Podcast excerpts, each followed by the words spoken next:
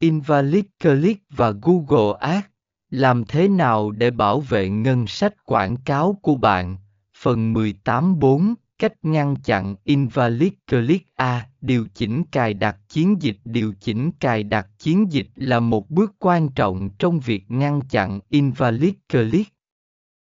Dưới đây là một số cách bạn có thể điều chỉnh cài đặt để tăng cường bảo vệ, thiết lập giới hạn ngân sách hàng ngày. Giới hạn ngân sách hàng ngày có thể giúp bạn kiểm soát lượng invalid click bằng cách giới hạn số lần quảng cáo hiển thị.